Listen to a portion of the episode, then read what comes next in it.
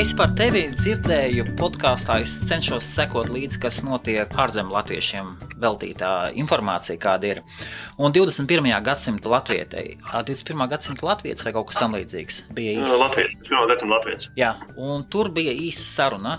Tieši tu pieminējies dažas lietas, kas man ļoti, ļoti patika, un es domāju, ka es varu iedot mikrofonu ļoti, ļoti labprāt padot tālāk šo ziņu. Jā, nu brīnišķīgi, Tas ir- brīnišķīgi. Tad Tas Nu, mums ir vēl palikušas dažas nedēļas, divas, principā, līdz šī apbalvojuma pretendentu iesniegšanas termiņam.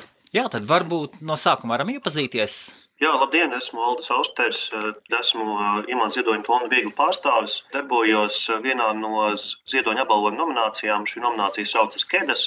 Respektīvi, Kedās mēs izvērtējam cilvēkus, kuri ir saistīti ar novodu pētniecību, novodu mīlestību un tam līdzīgi. Principā tas šeit ir jautājums par novadniecību. Kopumā jau ir šīs nominācijas piecas. Paralēli mums darbojas vēl četras. Ir Rabarbers, kas ir jauniešiem, zemes mācos tautsēmniecība, tauriņu uzbrukums zinātniekiem un visbeidzot ir bize, kas ir veltīta literatūras nozarei. Tas īsumā. Jā, bet nu, šobrīd esmu viens no šiem vizionāriem, kas darbojas šajā novadpētniecības virzienā. Šis ir īpašs gads. Apbalvojums jau tiek pasniegts, šogad tiks pasniegts ceturto reizi, taču šogad nominācijā Kēdes simtprocentīgi uzmanība ir uz latviešiem ārpus Latvijas. Un ā, laureāts arī noteikti būs cilvēks, mūsu cilvēks ārzemēs.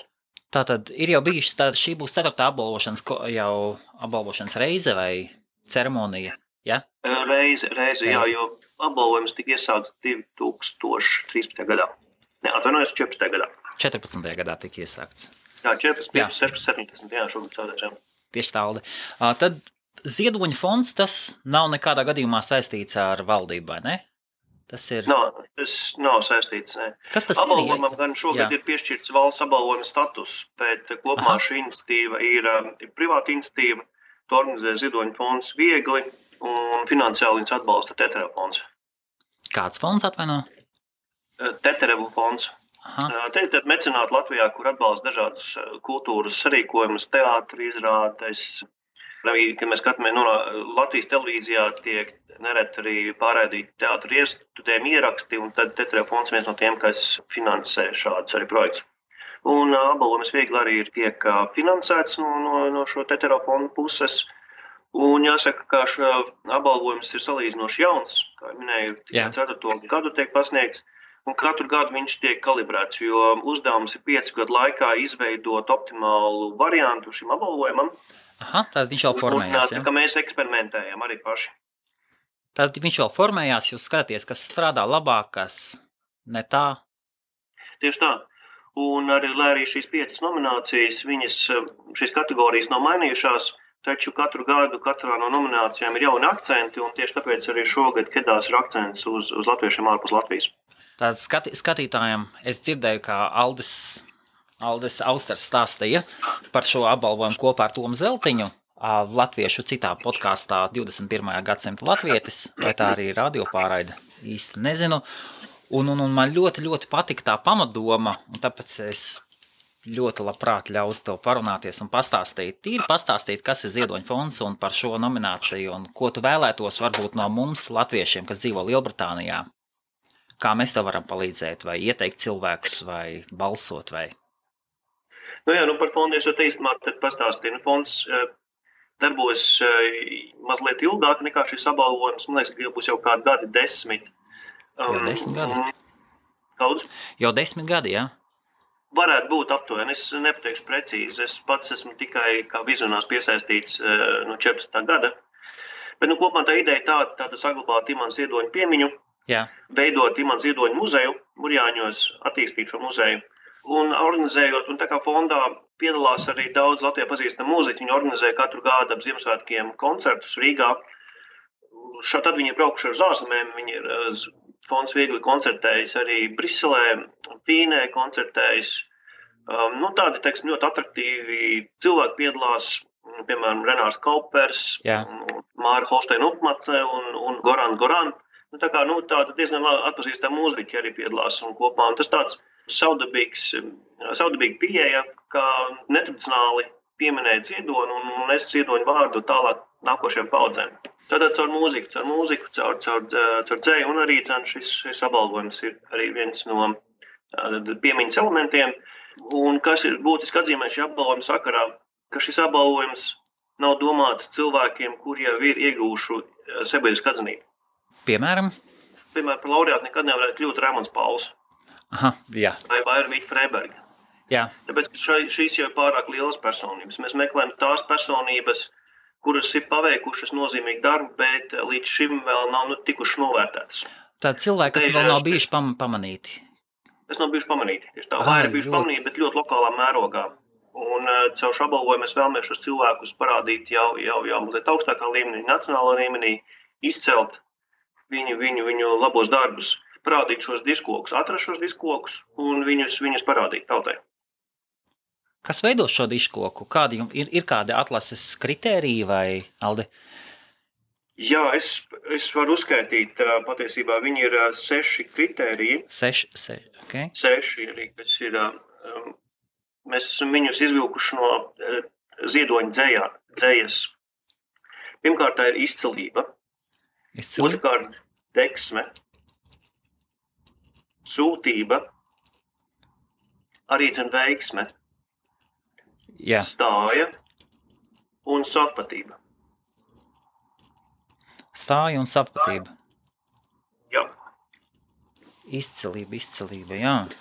Jo redziet, kas ir notiek, jā, ar to vien nepietiek, ka cilvēks ir um, savu dzīvi veltījis kādai nozīmīgai lietai, piemēram, novodu vēstures pētniecībai.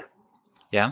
Svarīgi ir arī, lai būtu šī stāja, lai viņam būtu uh, šī sūtība, ka viņam, šim cilvēkam būtu sekotāji, lai viņa darbs nebeigtos līdz ar viņa nāvi, lai būtu turpinājums.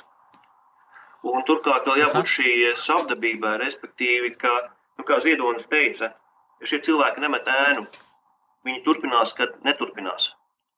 Un otrādi, kad visi turpinās, viņi apstājas. Tātad ir, nu, ir šī te, mēs viņu saucam mazliet par trakiem, Pat trakiem, jā. savā ziņā. Bet, nu, jā, bet ir tā, tās ir tās īstās personības, ko mēs meklējam, kas veic nozīmīgu darbu, ap kur pulcējas cilvēki, kuriem ir šī misija un uh, kuru darbiem ir turpinājums nākotnē. Tas bez šaubām būtu saistīts ar latviešiem, ar latviskumu, jā. Jā, Jā. protams, jā, nu, Ziedonis jā, vispār šis apbalvojums ir par latviešiem, par, par kā Ziedonis pats teicis, laiks tautai savu spēku redzēt. Un Latvijā ir daudz skaistā, tikai šim skaistajam jāpalīdz parādīties. Tas mūsu uzdevums ir meklēt šo skaisto gan Latvijā, gan ārpus Latvijas, bet, protams, starp latviešiem, jo runa ir par tautu. Man patiesībā, es, kad dzirdēju tā iepriekšējā sarunu, es biju ļoti, ļoti, ļoti pat, patīkami pārsteigts. Un, un vien, vienīgi bija skumjas, ka valdība to nedara. Mēs apkārt redzam tik daudz cilvēkus, kas ir nesuši to karogu, un piet, pietrūkst tās atzinības. Pietrūkst atzinības, un, un cilvēki padodas kaut kādai skaudībai, apmelojumiem, runām. Nevienmēr viss izdodas bez šādiem cilvēkiem, kas mēģina. Piemēram, Manchesterā, visa liela pilsēta Lielbritānijā, un visu laiku, vai kādu laiku bija latviešu skoliņa, tagad cilvēki meklē, un viņiem saka, skola jau no pagājušā gada cieta. Neizturēja, nokrita karoks, un neviens viņu nepacēla uz augšu. Mm. Un, Nu, diemžēl tā notiek. Un ļoti, Um, ļoti bieži to tā vien gribās, kā lai būtu nevis skaidrs, ka Latvijai nav naudas, vai nu, dzīve ir tāda, kā viņa ir. Bet vismaz šis morālais atbalsts un tāds. Jā, Jā, nu, te savā ziņā ir, ir šī uzmanība, kas tiek pievērsta šobrīd latviešiem ārpus Latvijas. Tas lielā mērā arī ir Žanets Jaunzemes Grendes nopelns. Žaneta, kad bija ministre, kultūras ministre, viņa arī veltīja ļoti daudz uzmanības latviešiem ārpus Latvijas. Viņa devās Tiešām? uz, uz Latvijas Dienas svētkiem Austrālijā, jā. Pēc tam viņa arī, dzen, tad, viņa vairs nebija ministre, viņa arī atbalstīja Eiropas Latviešu kultūras svētkus un pati personīgi piedalījās kopā ar fondu Viegli. Tā, tas, tas bija Briselē pagājušajā gadā? Ā, Jā, pie- jā. 15. gadā. Jā, es, es, man, man arī trīs meitas tur dejoja. Brīnišķīgi.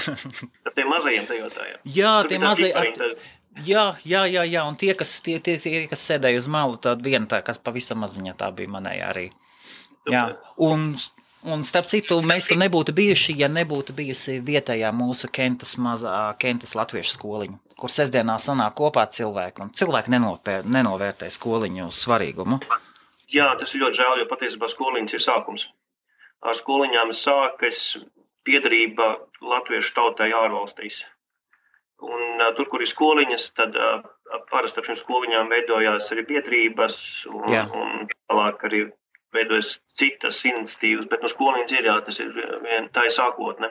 Viņi, tā viņi sanāk tādas maziņas, draudzīgas, tādas kultūras šūniņas. Jā, tieši tā. Atļaut Nu, bērnam. protams, ir vēl mums ir vēl otrs, otr, otr, otrs veids, ko, kas mums latviešiem patīk, un nu, tās ir kultūras kopas. Tās ir dejošana, dziedāšana.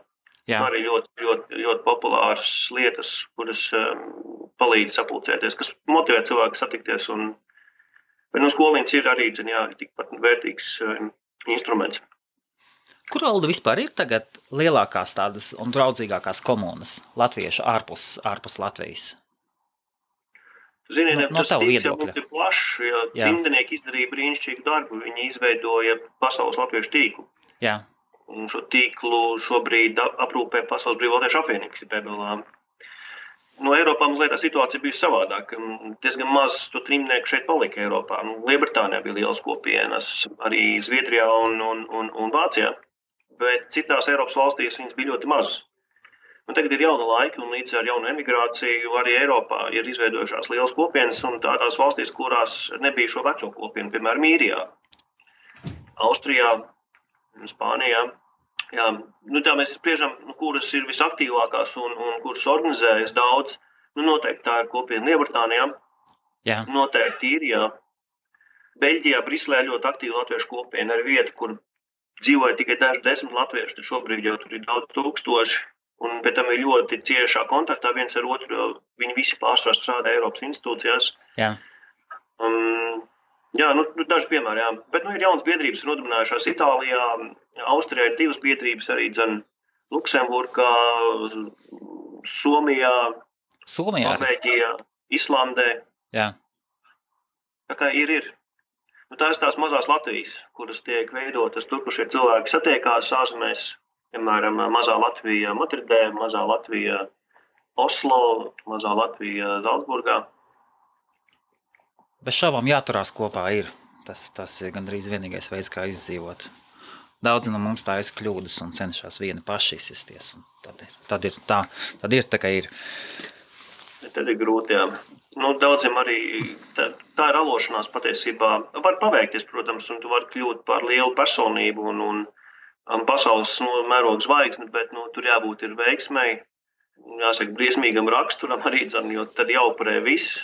Jā, Un ir ļoti liela iespēja aplausties. Un, un, nu, tas nav, piemēram, ceļš, ko es būtu kādreiz gribējis iet. Man vienmēr bija svarīgs uh, šis, uh, šī kopība, šis uh, plecs no savu tautiešu puses.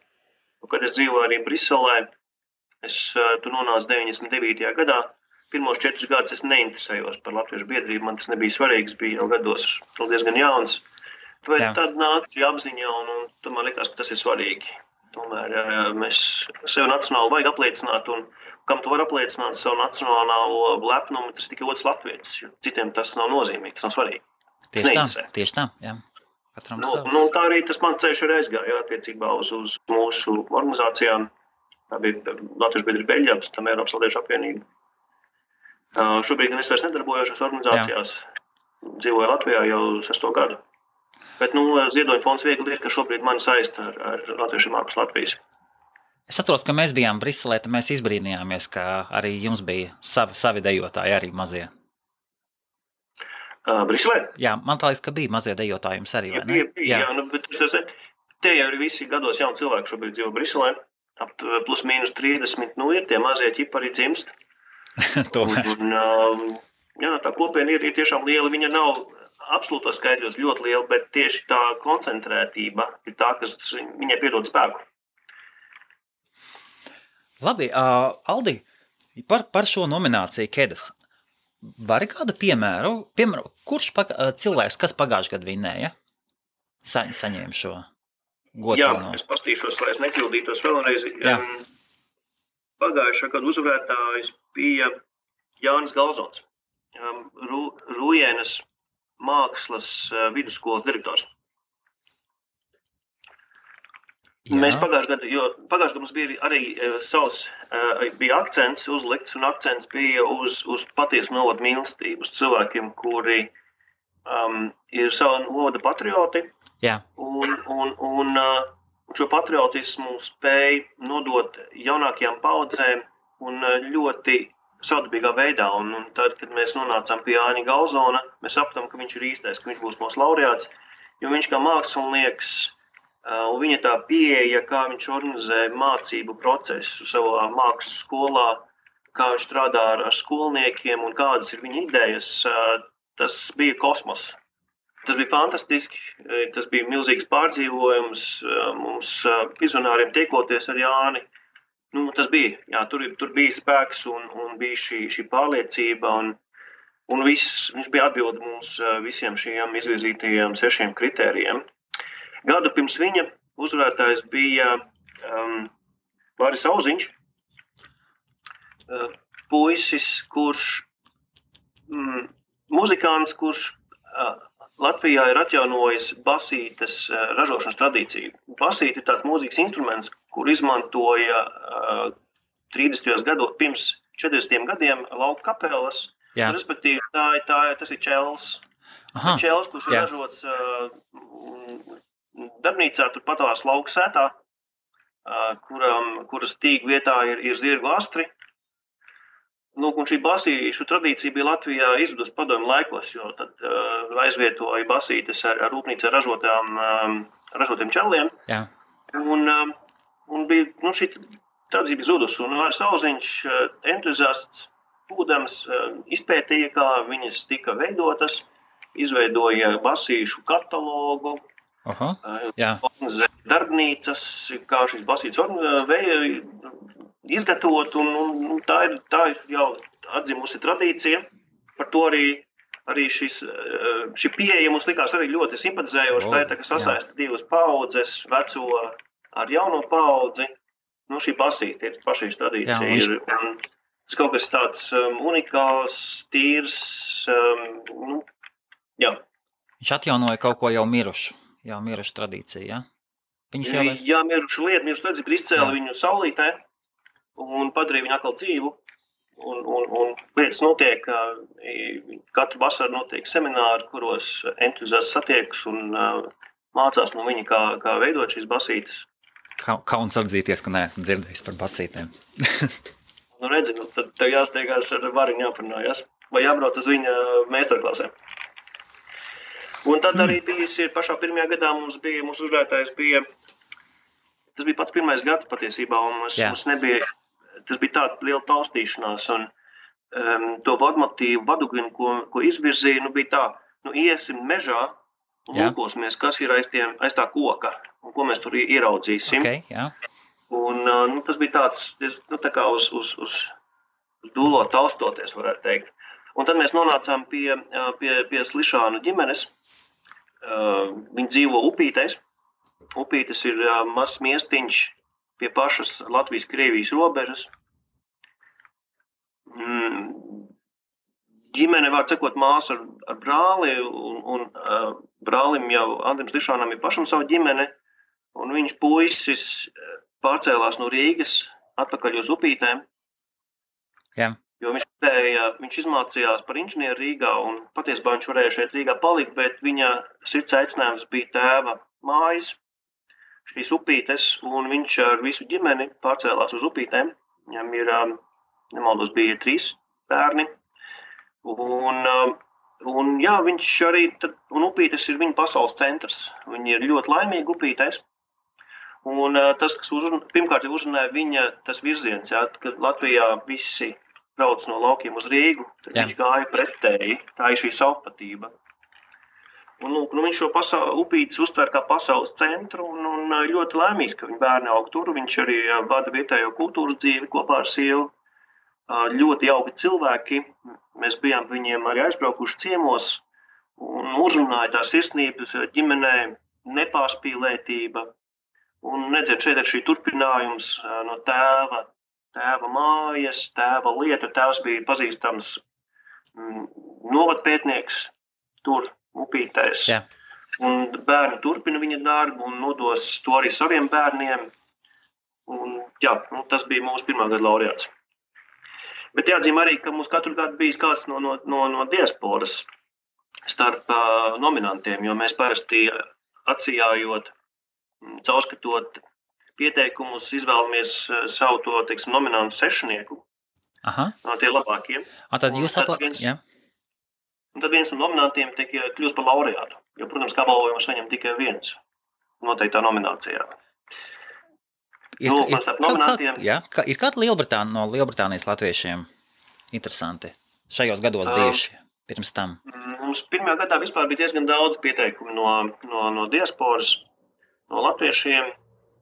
Bija, man liekas, bija arī no, no, no Lielbritānijas, bija no Īrijas, Spānijas. Bija.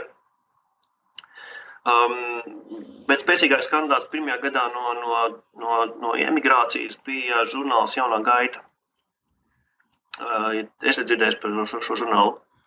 Nē, neesmu. Tā, Ļoti. nu, redzi, nu, tā arī tā ir daļa Aha. no, no trījus vēstures. Nu, tie bija tādi nu, jauni, trakulīgi intelektuāļi, trījus jaunieši. Nu, viņi šobrīd nav jaunieši, bet tad, kad jauno gaitu izveidoja, viņi bija tie nesamierināmie, tie trakie uh, brīvdomātāji. Un šis žurnāls ir, ir ar, ar nozīmīgu literāru vērtību ne tikai trījuma emigrācijai, bet arī visai Latvijas kultūrai. Atzīšos, atzīšos, Aldi, es vispār neesmu par šo, par jauno gaitu neko dzirdējis. Tad uzgooglējiet, uzgooglējiet, paskatieties. Um, Tur Jā, ļoti jā, tad, tad arī jāpameklē. informācijas uzzināt par. Latvijas literātiem. Jūs saprotat, padomu Aha. laikā jau cenzēja. Jā. uh, Ā, tad pirmskara tie- darbus. Tā tie ir tie saucamie trimdas latvieši. Es atvainojos, ka pārtraucu. Tad tie Jā, tie bija trījus latviešu izdevumi. Aha, jā, Bet, skaidrs. jāatcerās, bet trījus latviešiem arī bija dažādi grupējumi. Bija šie saucamie humanisti, tradicionālisti, Jā. konservatīvie. Mhm. Un bija šie jaunie trakulīgie liberālie, kur bija dzimuši un auguši liberālajās, ekno, tra, liberālajās valstīs. Jā. Un viņi domāja savādāk. Jā. Viņi strīdējās ar, ar, ar saviem vecākiem par to, kāds ceļš Latvijai būtu bijis ejams, vai Ulmans bija pareizais. Un tam līdzīgi. Nu, viņi, viņi tā kā tie buntojās, tie jaunieši. Un tas Aha, jaunā jā. gaita bija viņu žurnāls, kurā viņi pauda savas domas. Un, um, nu, un viņš bija mūsu, mūsu, mūsu nominants pirmajā gadā. Um, tad mums bija puisis Andrēs Koviļovs no Spānijas, vēstniecības darbinieks, uh, kurš aizdedza uh, šo, um, ap kuru sāk pulcēties latviešu Madridē. Un būtībā viņš bija sākotnē uh, Spānijas latviešu biedrībai Jā, um, kur vietā, kur nekad nav bijusi biedrība, bet nu, viņš bija tas uh, cilvēks, kurš ap sevi sāk pulcēt. Un tad viņš šobrīd uh, Madridē ir gan deju kopa, ir gan skoliņa, gan biedrība. Un viņš bija vēstnieks ir- tajā laikā, jā? Viņš nebija vēstnieks, viņš bija vēstniecības darbinieks. Bija vēstniecības darbinieks. Ļoti oh, interesanti, jā. Un tad, tad uh, mums bija bērns strādi pagājušajā gadā. Aha, Bet tur jau jautājumu laikam vairs, vairs nav, jā, Kā lūdzu? Kas nav? bērns strādi, nu tie jau pazīstami ir. uh, Bez šaubām, bez šaubām, bez šaubām. Bērns strādi. Kas kā var? Bērns strādi komandu nepazīt, jā. Ka Nu bērns, jā, ka nu bērns jā. strādu, jā, un, un pagājušajā gadā, un bērns strādi gāja kā individi, individi iekšā vai kā organizācija? Organizācija. Kā organizācija. Jūs varat pieteikt arī organizācijas, ja tā, Jā. tas ir kopības. Vien, viennozīmīgi bērns strādi, jā. Nu, viņu, viņu pieejams, viņu teiks, vienā pusē viņi ir balīšu organizētāji, bet Latvijas pusē viņi ir nozīmīgi ziedotāji. Viņi šīm internāta skolām ziedo, um, apgādā ar, ar, ar, ar, dažādu, ar dažādām aparatūrām, līdzekļiem un citu. Viņi arī bija tikuši līdz upītēm. Jā. Šie- Šis stāsts par Annu Lisānu un viņu ģimeni. Nu, tad arī Bēstrāsts bija viņam labi pazīstams, jo Bēstrāsts bija ziedojuši ar upīšu pamatskolai. Pareizi, viņi taču, ah, tad tagad skaidrs ir. Aha, jo viņi ir visu laiku runāja par upītēm, jā. Nu, redz, kā Jā. sasājās. Tā pasaule ir maza. Nu, tādi mums bijuši šie spēcīgie nominanti no diasporas, bet ko mēs sapratām šajā, šajos iepriekšējos gados, Jā. ka īstenībā kategorijas dzīve Latvijā un dzīve ārpus Latvijas viņas nav salīdzināmas. Nu, tau, mēs kā tauta esam vienoti. Mēs nedrīkstam viens otru nošķirt. Bet ā, šī dzīve un dzīves pieredze un sasniegumi nav salīdzināmi abās pusēs. Un tāpēc arī šogad ir ā, šī pilnīga uzmanība tieši uz diasporu, lai tieši šogad laureāts tiešām arī būtu no diasporas. kad, kad, jums, kad jums atvērās vaļā šīs nominācijas? Nu, šogad mēs izsludinājām pieteikšanos 3. janvārī. 3. janvārī, jā. Un pieteikšanās turpinās līdz 24. februārim. Līdz 24. februārim. Un, kas jāsaprot, nu, protams, ka laureāts būs tikai viens. Jā. Un šis, šie kriteriji diezgan um, nozīmīgi, bet no otras puses um, nevajag kautrēties. Pieteikt cilvēkus, jo pirmkārt tā ir iespēja izstāstīt jūsu kopienas stāstu citiem cilvēkiem, respektīvi mēs vizionāri to redzēsim un var okay. pačukstēt, ka mūsu komisijā darbojas arī Renāls Kaupers. Aha. Uh, otrkārt, uh, tas, ka kāds tevi iesaka, tas nozīmē, ka tu esi arī novērtēts. Un tam arī taču jābūt kaut kādam mazam gandrījumam tev. Un ja pat tu nenokļūsi šo nominantu lokā, tas jau nekas. Tavs darbs ir pamanīts, un, un, un par to arī jāpriecājās. Tik, manuprāt, ir, ir šīs, šīs divas lieliskās lietas, kas nāk līdzi šai pieteikšanai, izstāstīt stāstu un, un, un nu, atzīmēt vai novērtēt otru cilvēku ieguldījumu. Var arī citu pieteikt paši sevi, citu arī, nu, ja grib izstāstīt savu stāstu, un, tad to droši darīt. Tā kā par to arī nav jākautrējās, un tas, um, tas nekādā veidā netiek vērtēts vai cilvēks pats pieteicis, vai kāds cits viņu pieteicis. Kā, kāds ir, Aldi, tā visvairāk palīdzība, piemēram, no tieši no Lielbritānijā dzīvojošajiem latviešiem? Kādu visvairāk palīdzību vajadzētu ieteikt, lai, lai ietu uz jūsu mājaslapu vai sūtītu ēpastus, vai ne taču ar īziņām sūtīt ieteikumus, garas vēstules? Nē, nē, protams, ir, ir, ir, ir, ir anketa, kur jāaizpild internetā, Ah. Un šo anketu var atrast um, mūsu mājaslapā www.laikziedonim.lv. Laikziedonim.lv, jā. Un tad meklējiet apbalvojums, nominācija Kedas. Nominācija un, Kedas, jā. Jā, un tur ir anketa, un tur jāizpild ir, ir tātad prasītie lauki. Nav īpaši daudz šo lauku. Ir vienkārši jāpraks, jāsniedz ir kontaktinformācija gan par ieteicamo cilvēku Jā. gan arī pašam par sevi. Un jāapraksta, kāpēc šis cilvēks, jūsuprāt, ir pelnījis apbalvojumu. Tad, nu, iespēj, tad iespējams tieši no šī apraksta jūs uh, būs arī svarīgi un atkarīgs, vai cilvēks aizies tālāk vai nē. Taisnība, jā. jo nu, tas tas pirmais ja jūs taču nevarat zināt visus stāstus. Jā. Protams, um, bet nu, tā lieta, tā lieta tā tad ir jā, jākoncentrējās, jāpiemina sasniegumi, bet arī noteikti jāraksturo personīgās īpašības, lai parādītu šī cilvēka stāju, Jā. Šo sūtību, savpatību. Mēs, es atvainojos, mēs varam varbūt lēnām caur tiem sešiem punktiem iziet, lūdzu, Aldi. Jā. Tad sa sākums, sākums, sākums, bija, sākums bija izcilība, ja? Varbūt ar, ar kādiem dažiem piemēriem ja nav nekas pretī. Nu, es, es, arī, es nocitēšu arī dzēju mazliet īsos Jā. izvilkumus, Jā. Ko, ar ko mēs saprotam ar, ko saprotam ar izcelību. Un tie ir tā, bet cikiem no mums, kad apraks mūs, paliks bārds laukā. Tātad pēc mums, ka mēs būsim beigušies, Jā. kuriem šis bārds paliks laukā no zemes. Jā, tāda ir šī, lai būtu šī turpinātība, tas darbs, kas ir padarīts, viņš būtu tik izcils, ka viņš nodrīks vēl, vēl un vēl, vēl ilgi pēc mūsu nāves. Jā, tas liekas sūtība kopā ar veiksmi. Um, veiksme ir tas, ka tev ir veiksme, ka tu esi īstajā laikā un īstajā vietā. Jā. Um, Līdz ar to tu vari būt paveikt izcilu darbu šodien, kā tas bijis ar daudziem māksliniekiem, dzīsniekiem, rakstniekiem, bet viņus novērtē tikai nākošajās paudzēs. Nu, šāds cilvēks arī nebūs mūsu laureāts, jo mums vajadzīgs šis novērtējums tūlīt. Jā. Šis cilvēks ir bijis īstajā vietā, īstajā laikā. Es, es, veiksmi, es atvainojos, es veiksmi mazliet savādāk skatos. Es skatos mazliet plašāk. Ja nav veiksmes, ir cilvēki, kuri ir, es viņus saucu, dzīves noskūpstītie. Kuri ko dara, viņiem, viņiem viss iet uz priekšu bet ir tādi, kuriem tā veiksme tīri pretēji nav. Viņi var darīt ļoti, ļoti svarīgas lietas, un nav viņiem vispār veiksmes. Tas runā par vienu pašu patiesībā. Un, kā pats Ziedonis arī teica saviem vārdiem, to katrs nevar, kas netic, tas nevar. Jā. Tad jābūt arī šī ticībai un, un Jā, nu mēs to varam saukt ziņā, par mērķtiecību, bet, nu, bet tu ļoti labi raksturoji šo veiksmi. Jā. Nu. Es, es varu pateikt, pie, piemēram, ir mēs esam šeit. Tāds puisis, ja nekļūdos, Kaspars, viņš dara ļoti skumji trūkst viņam veiksmes.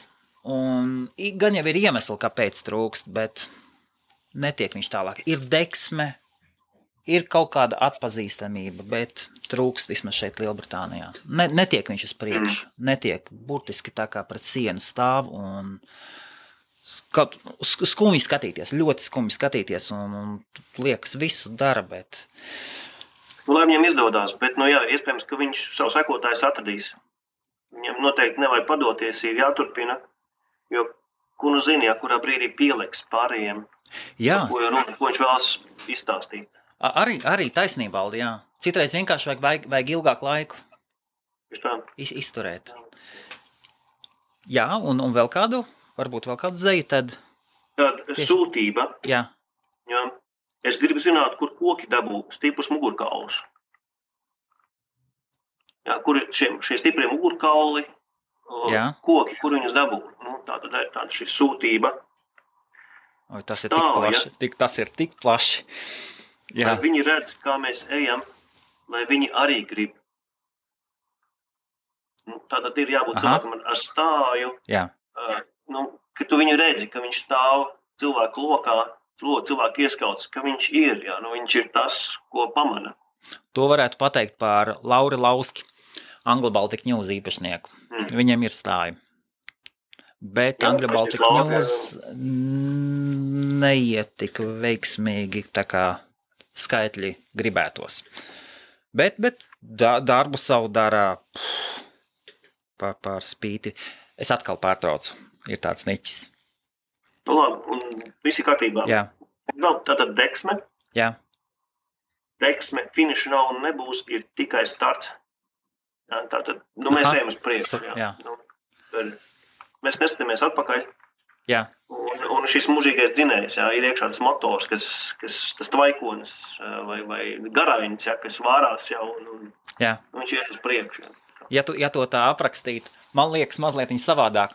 Tad, kad tuvojās Jāņu laiks, un cilvēki sāk likt iekšā sociālajos tīklos, kā viņi brauc uz bērnu strāzdu Jāņiem. Ah. Es redzēju, kādreiz, ne? Nē, es zinu, ka tiem jāņem kaut ko. Kolosāli. Ja, ja Latvijā pirms Jāņiem tu sāc just, ka radio, pa radio sāk, lai, sāk laist tādu, tāda veida mūziku, Tad šeit sāk skatīties, un pirms koncerta sāk likt iekšā izpašķotas mašīnas, bizītes sapītas, sataisītas vainagdziņus, kurš ātrāk ierodās, kurš vēlāk, un cilvēki pa Facebooku sāk ļoti, ļoti daudz runāt. Un Facebooks burtiski mūsu latviskā vide ļoti uzsprāgs. Bez šaubām, bērns strādā, paldies, tikai, tikai dēļ viņiem. Jā. Un tad, jā, jā, tas, tas ir brīnišķīgi. Tad, tad neviens atbaids, neviens uz atpakaļ neskatās. es pieņemu, ka tā, protams, ka tā, folkloristi, tā tradicionāli zāļu svinētāji, viņiem diezgan šķīvi skatās. Kāpēc? Lietu, bet, nē, nē, nē. Tas ir kaut kāds maiz, nu, tas ir, um, um, nu, tas ir tautu festivāls, patiesībā, kas notiek uh, Lielbritānijā. Viņi, viņi, di, viņi, viņi diferencē ļoti spēcīgi. Kopā. Nu jā, bet tas ir tās lietas, nu, kā jau nu, tādi tradicionāli svinētāji, nu, viņiem, nu, viņiem tas ir diezgan mediatīvs ne, pasākums. Tur tas ugunskurs rituāli, uguns rituāli, tur padziedāšana, mazliet parotaļājās, um, pabaudalu. Jā. Tur, tur, bet citi jau neko nedara. Jā. Nu, tur, tur, bet, nu, bez strāzdiem tur ir, sapot, tur ir folkloras stūris, tur ir rokas stūris, tur ir popmūzika kaut kur, šlāgers. Arī. un baneru un skatuve, jā. Bet svarīgākais tas, ka tas cilvēks uzrunā, tas ir, tas ir svarīgākais būtībā. Un, un to. un bērni skrien un papards ziedas meklē. jā, jā, jā. Jā.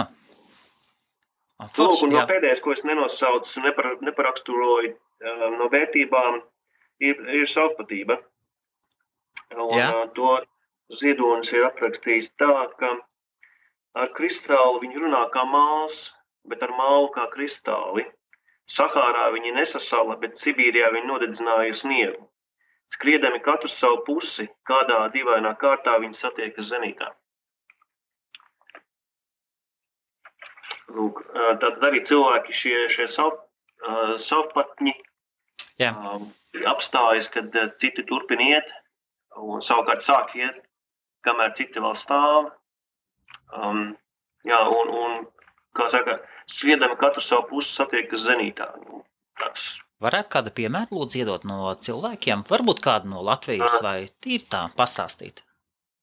Ja, ja, nu, ja, ja piemēram, tas pat ir mūsu, vis- visi mūsu uh, laureāti ir atbilst lielākā, mazākā mērā šīm kategorijām. Ja? Nu, kas, piemēram, Varim Oziņam lika tam basītēm nodarboties. Jā, jā, Aicinājums, viņš kaut kā atraduši savu aicinājumu un, un uh, darīt to, kas nevienam prātā neienāca. Bet tas viņu, uh, bet caur šo basīšu lietu viņš kļuva par, par zvaigzni. Viņš, nu, vismaz mūsu, mūsu skatījumā viņš bija varonis, viens no tiem tautas diškokiem, kur dēļ tauta pastāvēs arī nākotnē. Hmm. Tas pats arī Slišāna ģimene, Andris Slišāns ar saviem bērniem. Arī līdzīgi. Kāpēc, kas viņam lika doties no Rīgas prom uz, uz upītēm, uz, kas mums šķiet tur tālu? Kas to zina? nekurienē? kas to zina? Ka... kas to zina, Aldi? Kas... Tur, tur var iemeslu būt daudz. Nu, viņš nav vienīgais cilvēks, kas ir aizgājis uz laukiem dzīvot. Bet nav daudz tādu. Un ne ar tādu lepnumu. Nu, es vismaz neesmu saticis. Es pats no Liepājas un Jā, pārcēlos uz Rīgu, tad, kad sāku studēt. Un, um, man nebūtu prātā atgriezties Liepājā. nu, nu, no vienas pilsētas uz otru pilsētu, no vēja pilsētas uz, Labi, jā, uz, nu, uz citiem Bet, vējiem. zinām, Liepājniekiem ir tomēr Jā. tas, tas, uh, tas, tas skatījums, ka Liepāja, Liepāja un Rīga, Rīga. Jā, viena, viena, no- viena no tām pilsētām, kuras, kuras iedzīvotāji ir lepni par savām saknēm. Ta, tas gan. Tas gan ti- tieši, tieši, tieši liepainieki. Tas tā savdabīgi. Interesanti. Jā, un Laima Brents ir jums? Ir jums nominēta? Tāds jautājums. Viņa ļoti savvadīga, savdabīga. Es nezinu, vai jums ierakstās, piemēram, neierakstās nominācijās. Laima Brents, var, Jā. tu var mazliet, prot, es zinu pēc vārda un uzvārda. Es viņu esmu noteikti saticis. Esam, bet mazliet, tu var mazliet atgādināt, jo nu, laiks jau pagājis, es jau gadus jau divus neesmu kopā ar Jā, viss vis kārtībā. Laima Brents ir, es teiktu, galvenais, lielākais speciālists Lielbritānijā, kurš zina par sociālo sfēru. No, es pieļauju no visiem latviešiem, kas ir Liel- Lielbritānijā, visizglītotākā tieši šajā sfērā. Un viņa ir viens no mugurkauliem tam pašam Anglo Baltic News, gan tagadējā vadībā, gan iepriekšējā vadībā. Mhm, Un mhm. pie tam viņa to visu, es nezinu, kā tagad ir, uz, uz doto mirkli, bet vismaz sākumā un pie iepriekšējās īpašnieces viņa to visu darīja brīv, brīvprātīgi. Un es personīgi man ļoti nepatīk, kad latviešu, Latvijas žurnālists spriež par to, kas notiek Lielbritānijā, it sevišķi par Lielbritānijas sociālo sistēmu. Pilnīgi bez mazākās sajēgas, kā kas notiek, un daudz lietas viņi pat nespēja nosapņot, kā, kā tā var būt.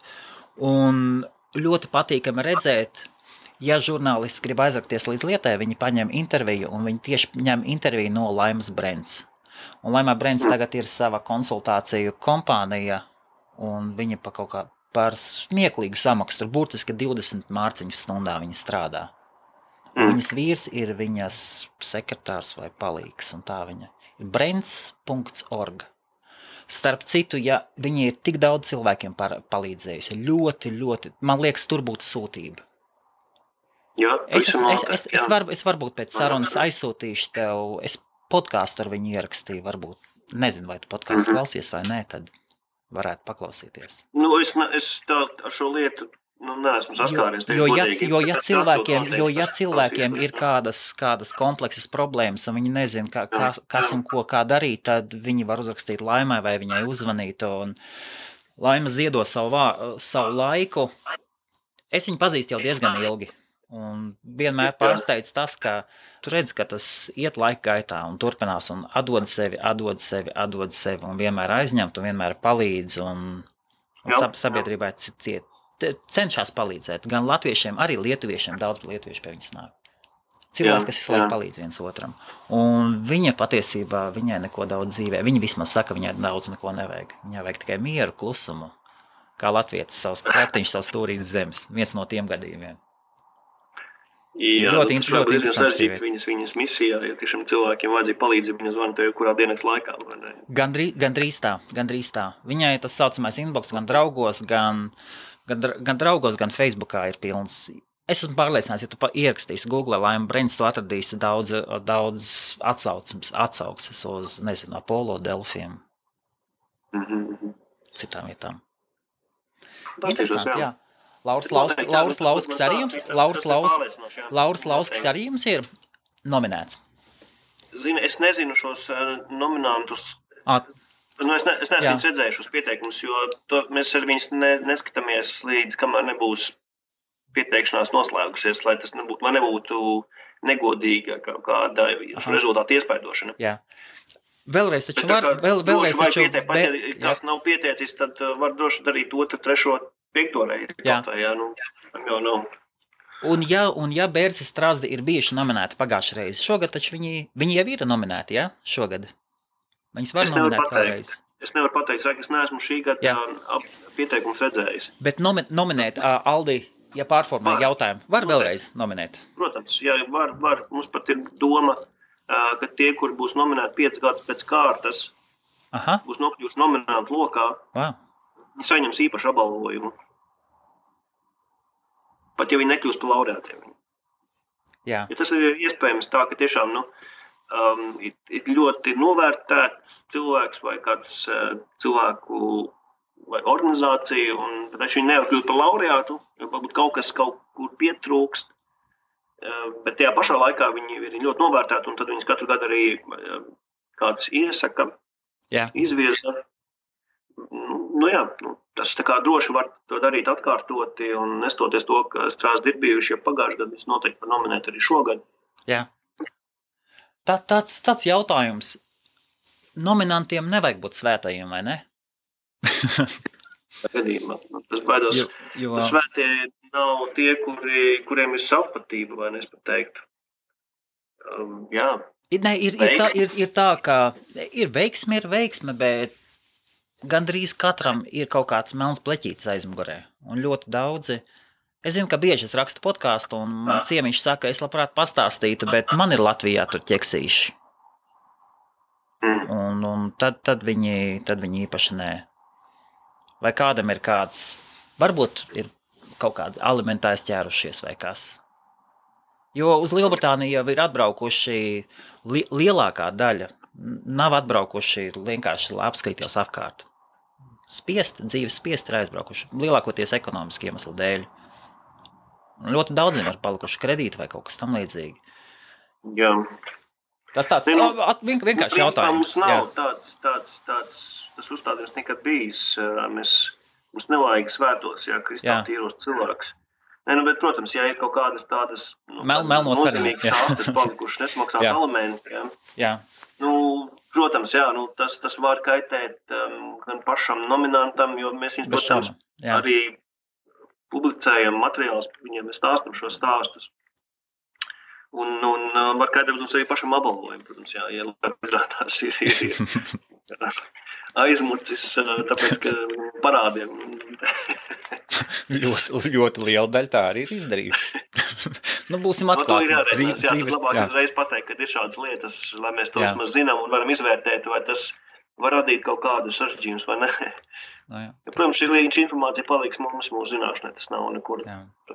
Mēs tādā veidā nesadarbojamies ar, ar valsts ieņēmumu dienestu, lai ziņotu par, um, pārskatījumiem uz Latviju, kura nav aplikta nodokļiem. jā, tad cilvēki, bet tātad tie cilvēki, kas vēl joprojām nes savu karogu, kas nav nokrituši. Un, un, un, Jā, nu mēs, Jā. mēs, mēs viņus esam tā, de, definējuši kā uh, latviskums vinētājus. Latvijas Viņi svin šo latviskumu. Viņi tur karoga augstu, viņi ir pamodušies, vairs nekad nav aizmiguši. Un viņi rāda, ka latvisko tradīciju var tiešām svinēt ārpus Latvijas. Tas nozīmē to, ka šī tradīcija nav noslēgta no, no, no, no vietējās vides, respektīvi tur, kur jūs satiekaties. Jā. Ka viņi arī barojās no tās vides, ka viņi arī šo tā, tā latviskā tradīcija tiek pilnveidota, no, ņemot vērā nu, to, kas ir arī tur. Um, nu, tas ir tā, tā, tā, tās, tas, tas dzīves ceļš. Jo tradīcija, ja tradīcija piekop tikai tāpēc, ka viņa ir tradīcija, tad mēs nonākam pie dzimta latviešiem. Kur vienkārši nu, ir tāds, nu, um, kas saka, aizstāvējušies, um, kur vairs nav dzīva tradīcija. Jo Latvija arī taču viss attīstās. Un, Tas tā kā, tas tā kā ievārījums pārklājas ar cukuru. jā, jā, jā, jā. Tāds savādāks. Um, nu, nu tā, jā, nu, tas, tas nozīmē to, ka, nu, um, nu, protams, ka to turpinātību ir, ir grūti vēl sasniegt jaunajās emigrācijas kopienās, bet vienalga, ja ir, piemēram, koris vai dejkopa vai skoliņa, un ja ir šī skoliņa un dejkopa un koris iesaistīta arī kaut kādā vietējā mm, pašvaldības um, kultūras darbībā, nu, tas ir tas ceļš, ja, kā, nu, kā mēs redzam šo, te, šo, šo svinēšanu. Šo tradīciju, mūsu tradīciju parāda arī tur vietējiem. Jā.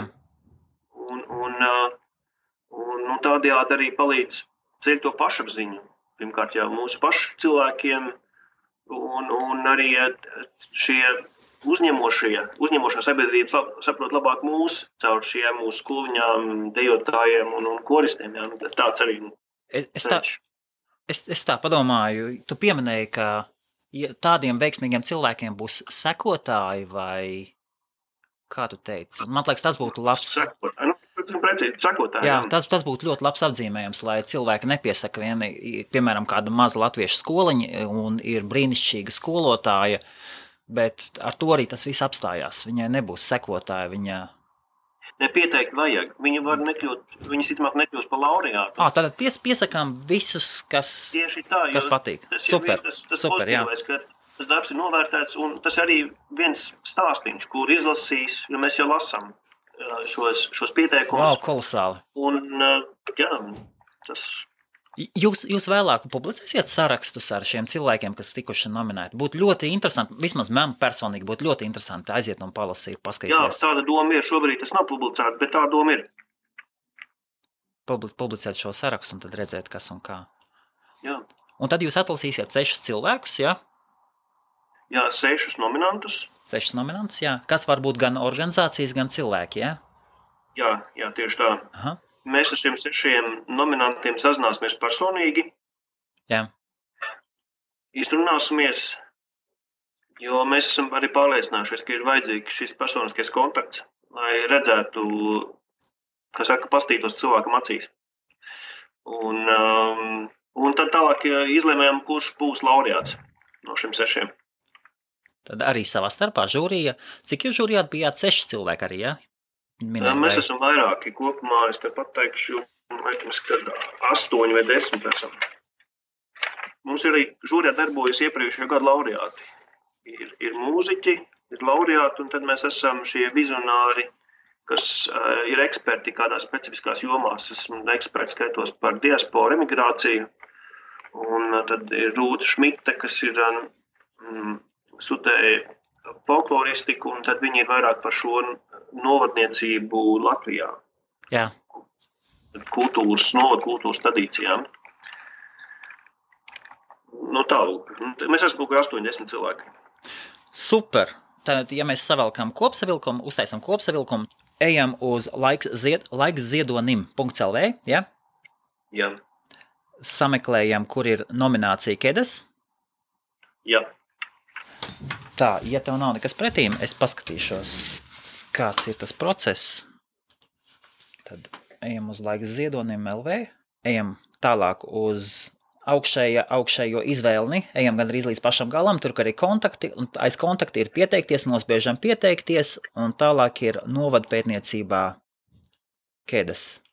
Jā, un tad ir viegla forma, un visu var uztaisīt. Super ja nav, ja nav kontaktdetaļas par cilvēku, kuru iesakām, Tas taču nekas, vai ne? Vajadzētu gan mums kaut kādas Kā fe- Facebook- vienu no šī- Facebook Mums nevajag adresi, pastāvdresi, bet mums noteikti vajadzīgs ir telefons vai vismaz e-pasts, lai mēs varam ar viņu sazināties. Jā. Ja Tad, mēs, tad, protams, informējam, mēs katru, kurš ir pieteicies, mēs informējam, ka mēs esam saņēmuši šo pieteikumu. jā. Kā nu saziņā mums vajag kaut kādu, kaut kādu kontaktu Aha. norādi. Un vēl viens jautājums. Es varu pieteikt vairākus cilvēkus. Jā, var pieteikt vairāk. Piemēram, es, es, es, per, es personīgi gribētu pieteikt trīs cilvēkus. Droši.